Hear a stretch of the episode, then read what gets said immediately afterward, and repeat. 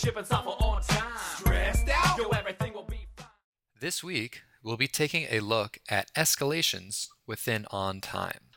Escalation level is a special field along with incidents to go along with help desk or advanced customer support. The escalation level field is just like any other, where it can be add or removed from a field template. So under Tools, Manage Field Templates, it will be available to activate or inactivate.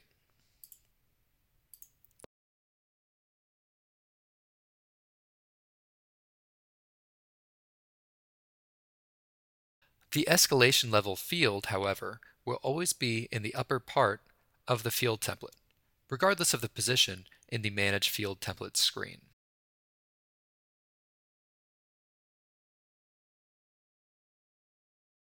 One of the benefits of using the escalation level, as opposed to a custom field you might make for this purpose, is that we can set it so that you can only move an item to the next available level. I would not be able to immediately send this to tier 3 or my third level of support. I can only go from level 1 to level 2.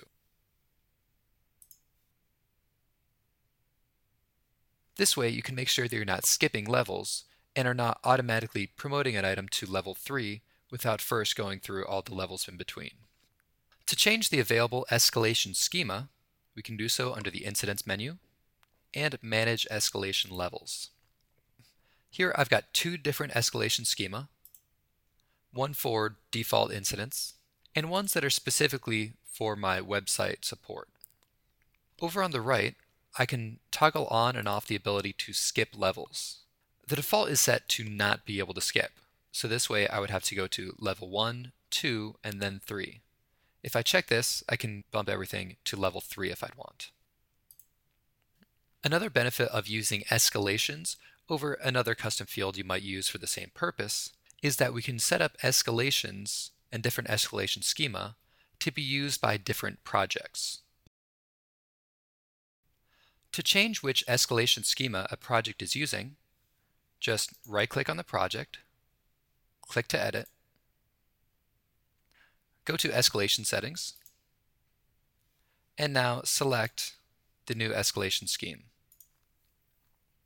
We can now see that my line of business apps project will not use the website support escalation. Rather, just use a default incident escalation. Now instead of my standard three level escalations, I actually have four different tiers along with this. So now my line of business apps project will use a different escalation scheme that works along with the protocols of the support team for this project. A common topic that arises when discussing escalations are alerts and notifications based on changes in escalation level. To send out emails based on changes on escalation level, what you could do is go to the project wiki, select the project we would be creating the alerts in. Then under Project Alerts, we would want to go and create a new incident alert. We'll call this my Tier 4 escalation. We'll add a change field value alert. Then under the trigger details, we'll just select escalation level. Now choose the schema I will choose my default incident escalation rather than my website support. And now I'll say whenever the escalation changes to tier 4, add this condition. And now I can send out an alert to whomever would be my fourth level of support.